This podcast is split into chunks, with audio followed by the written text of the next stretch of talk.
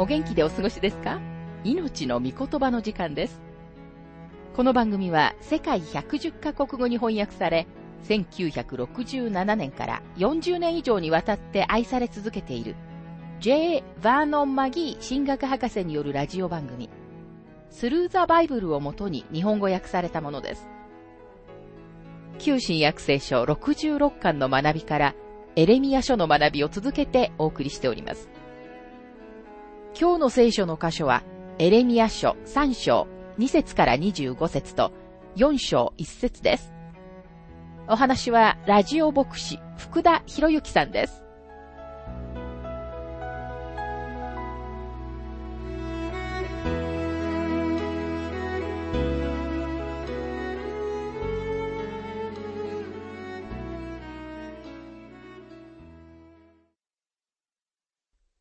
エレミア書3章の学びをしていますが、3章の2節目を上げて裸の丘を見よ。どこにあなたが共寝をしなかったところがあろう。荒野のアラビア人がするように、道端で相手を待って座り込み、あなたの陰行と悪行によってこの地を汚した。キャンベル・モルガン博士は偶像礼拝と真の神様への礼拝の性質について次のような意見を書いています。人間が自分の存在の模範に従って神を作るとき、彼は自分のような神を作る。その神は自分の不完全さを拡大したものだ。その上、人間が自分のために作る神は、彼自身の性質に従った要求をするのである。人間は彼ら自身の心の欲望と調和しない要求をすることのない、これらの神々に対して誠実であり続ける。神様が人間を召されるとき、その召しは聖なる神様、純粋な神様、愛の神様の召しである。そして神様は彼らがご自分の高い水準に上がってくることを要求される。神様は人間の性質の堕落にご自分自身を適応させることはおできにならない。神様は彼らのうちにある不純と悪の欲望に同意されることはない。神様は人間を高みに召され、彼らが神様の聖なるご性質との調和に達するまで、もっと高く引き上げられる。人類に対する神様の召しは、いつまでもまず純粋であり、そして平和である。まず聖であり、そして幸せである。まず正義であり、それから喜びなのである。エレミアの世代のユダの人々は深く偶像礼拝に入ってしまったので、その結果、この地にひどい不道徳が起こっていると神様は言われました。目を上げて裸の丘を見よ。と神様が言われるとき、その場所がどれだけひどい不道徳であったか理解しなければなりません。そこでは、あらゆる種類の性的な乱チキ騒ぎや酔っ払いの馬鹿騒ぎが行われました。そのようにユダは道徳的にとても低い水準に沈んでしまっていました。今日の私たちの国も同じようです。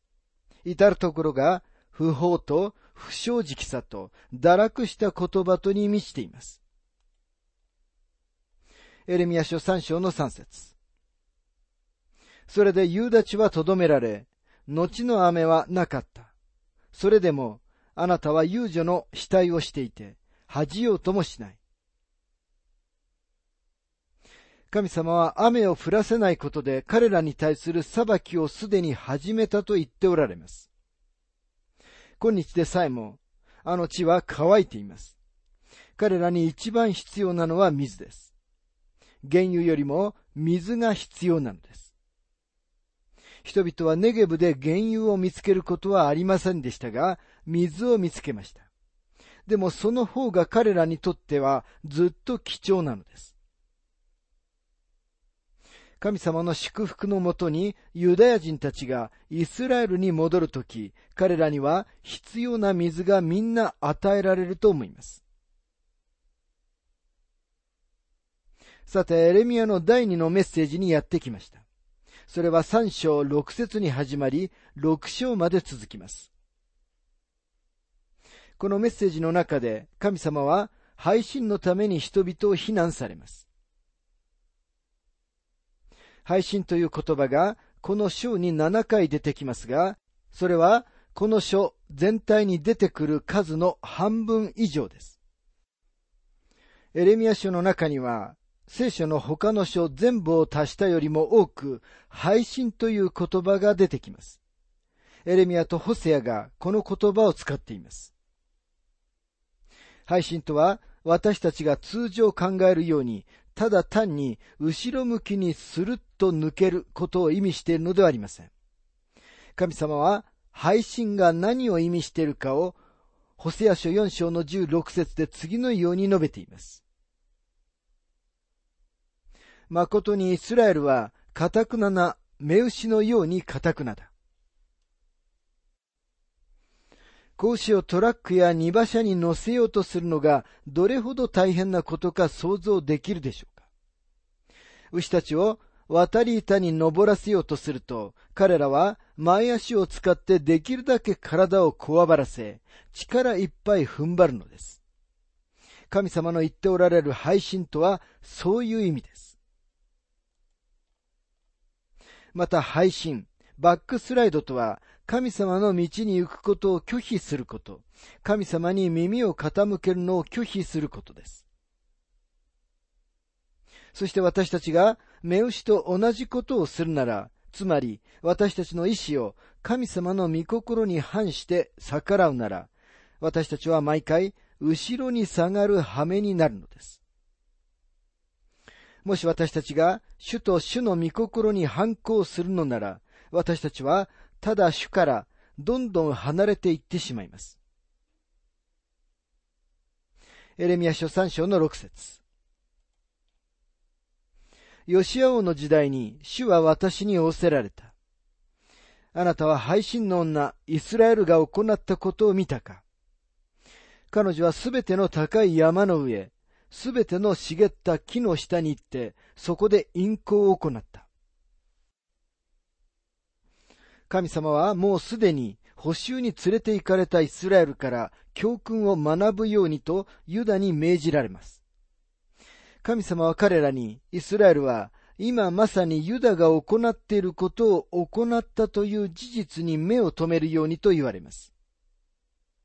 ホセア書4章の16節にはイスラエルの配信が次のように書かれています。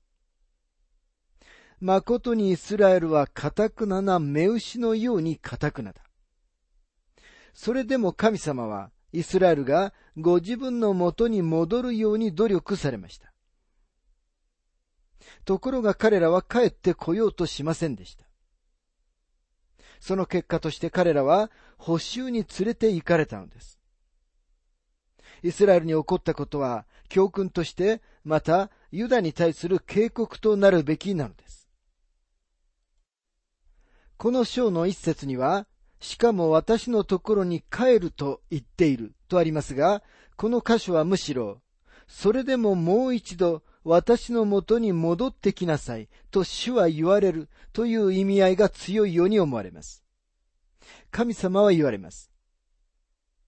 あなたは売春婦のように振る舞ったが、それでもあなたは私のものだ。もしあなたが私のもとに帰ってくるなら、私はあなたを受け入れよう。だからこそ、どんな宝刀息子も、どんな宝刀娘も、どんな宝刀家族も、そしてどんな宝刀教会も、どんな宝刀の国も、いつでも神様に戻ることができるのです。神様はあなたを受け入れてくださいます。宝刀息子が家に帰った時、彼は父親からどんな拒絶を受けることもありませんでした。でもイスラエルはまだ神様のところに戻ってはいませんでした。彼らは偶像礼拝に陥り、神様は彼らを補修に送られました。今神様はユダに向かって言われます。このことをあなた方の教訓にしなさい。エレミア書3章の7節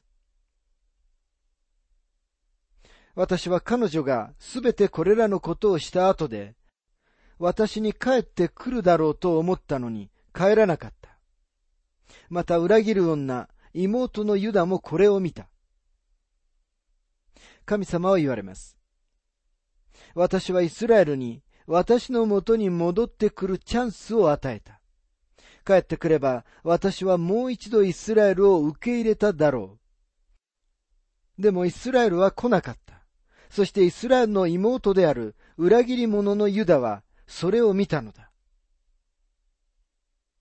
ユダの罪はさらに輪をかけたものでした。ですからユダの補修は北の十部族の補修よりももっとひどいものだったと思います。その理由は明らかです。ユダはイスラエルの補修を反面教師として見ておきながら、そこから教訓を学ぶことを拒否したからです。エレミア書三章の九節彼女は自分の陰行を軽く見て、国を汚し、石や木と貫通した。彼らは木や石の偶像を作りました。エレミア書三章の十節このようなことをしながら、裏切る女、妹のユダは、心を尽くして私に帰らず、ただ偽っていたに過ぎなかった。主の蜜げ。ヨシア王のもとでのリバイバルは確かに一つのリバイバルでした。そこには何の疑いの余地もありません。多くの人々が神様に立ち返りました。でもそのリバイバルはあまりにも通俗的で、多くの人たちにとって表面的な神様への立ち返り以外の何者でもありませんでした。エレミア書3章の11節主はまた私に仰せられた。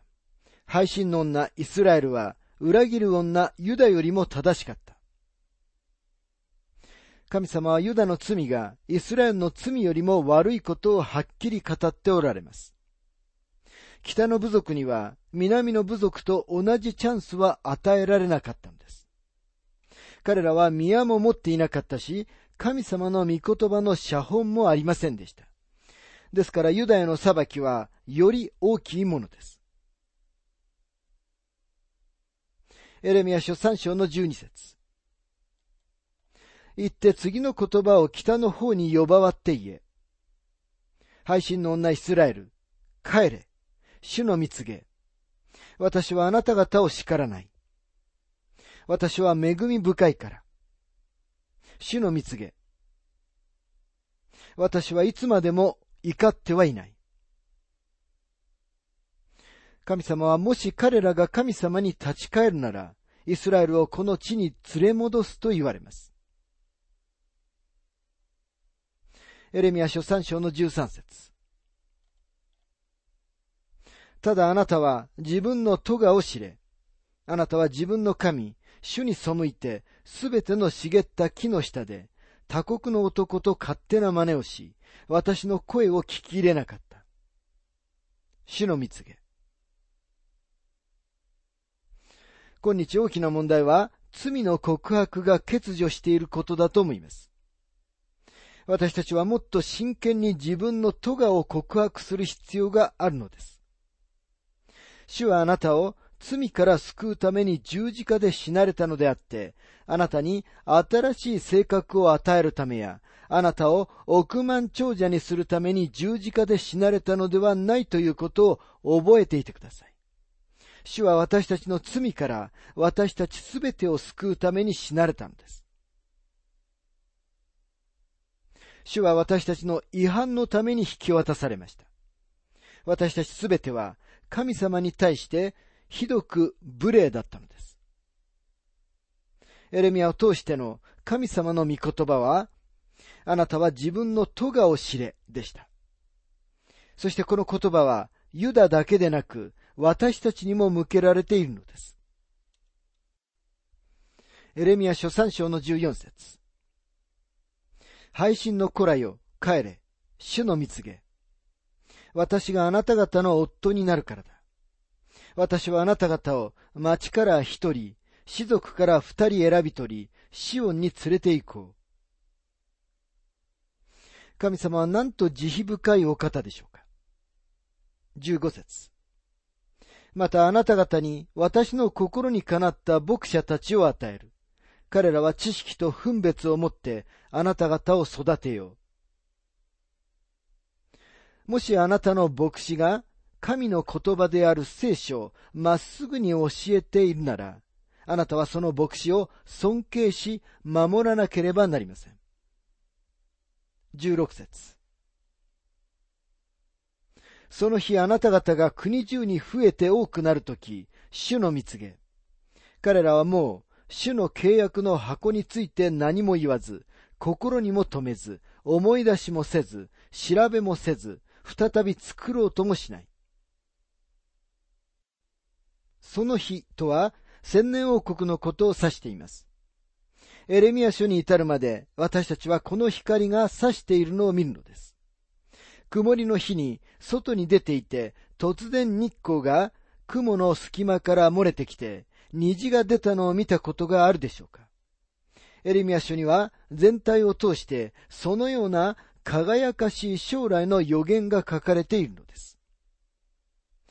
17節から18節その時エルサレムは主の御座と呼ばれ、バンコクの民はこの御座、主の名のあるエルサレムに集められ、二度と彼らは悪い堅くなな心のままに歩むことはない。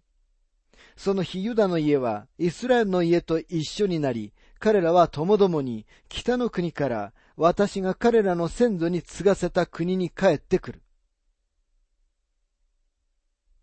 これは小さな宝石のように輝かしい予言です。19節私はどのようにしてあなたを息子たちの中に入れ、あなたに親しい地、諸国のうちで最も麗しい譲りの地を授けようかと思っていた。また私は、あなたが私を父と呼び、私に従ってもう離れまいと思っていた。あなたが私を父と呼び、とありますが、イスラエル人は誰一人個人的に神様を自分の父と呼んだことは一度もありませんでした。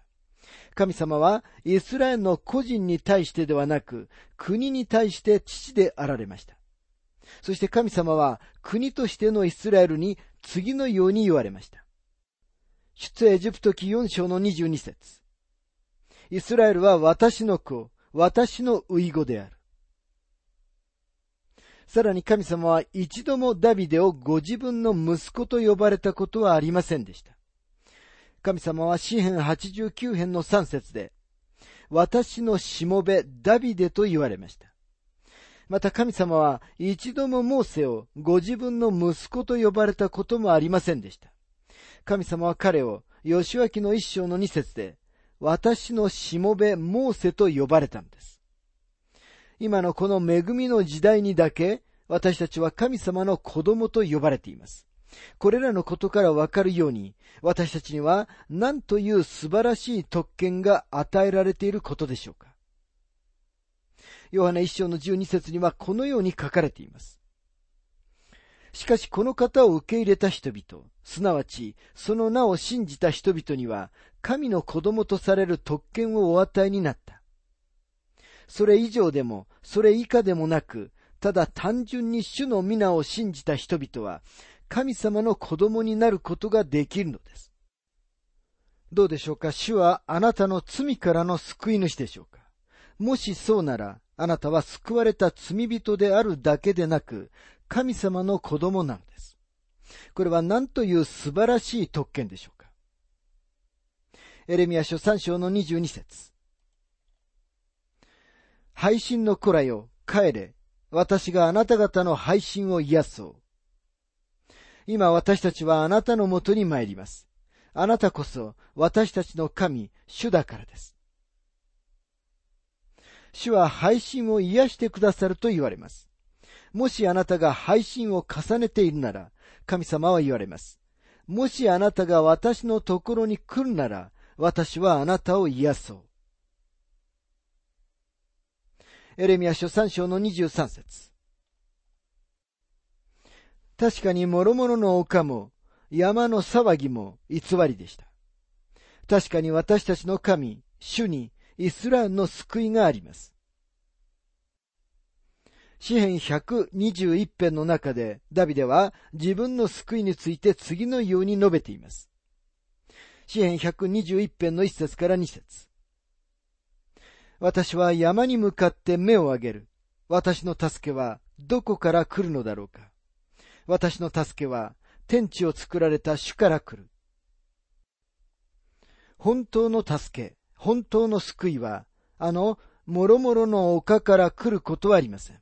救いは、それを創造された主ご自身から来るのです。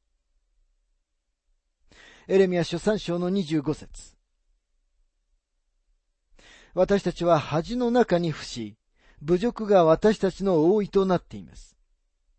私たちの神、主に対して、私たちも先祖たちも、私たちの若い頃から今日まで、罪を犯して、私たちの神、主の御声に聞き従わなかったからです。ユダは自分の罪を告白しませんでしたが、エレミアは彼らのために彼らの罪を告白し、自分自身のためにも告白しました。あなたは神様のもとに行き、自分がどれほど神様の栄光を受けるに値しないかと祈ったことがあるでしょう私たちは神様の見前にへり下る必要があります。ユダは神様の見前にへり下ることをしませんでした。そのために神様は彼らを補修に送らなければならなかったんです。さて、エレミア書4章の学びに入りますが、私たちは今、神様の御言葉が宮で発見される前の、ヨシア王が改革を進めた時期にいます。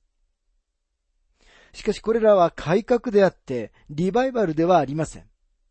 この時に起こっていたことはとても浅いものでした。ヨシアは誠実で、確かに神様に向かって動き、ヨシア王はエレミアに耳を傾けました。でもエレミアが予言の中で彼らに致命傷を与えたにもかかわらず、人々は純粋には神様に立ち返ってはいませんでした。私たちは今、エレミアが語った二つ目のメッセージを見ています。この二つ目のメッセージは三章に始まって六章まで続きます。彼は人々の配信を取り扱います。エレミア書四章の一節イスラエルよ、もし帰るのなら、主の蜜げ、私のところに帰ってこい。もしあなたが、忌むべきものを私の前から覗くなら、あなたは迷うことはない。主はご自分との正しい関係に彼らを連れ戻したいと願っておられます。主は、もし彼らが自分のもとに帰ってくるのなら、彼らをこの地から取り除くことはないと言っておられるのです。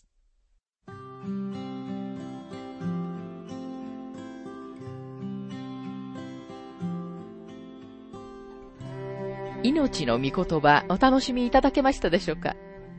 今回は配信の民というテーマでエレミア書3章2節から25節と4章1節をお届けしました。お話はラジオ牧師福田博之さんでした。なお番組ではあなたからのご意見、ご感想、また聖書に関するご質問をお待ちしております。お便りの宛先は郵便番号592-8345大阪府堺市浜寺昭和町4-462浜寺聖書協会命の御言葉の係メールアドレスは全部小文字で ttb.hbc.gmail.com です。どうぞお気軽にお便りをお寄せください。それでは次回までごきげんよう。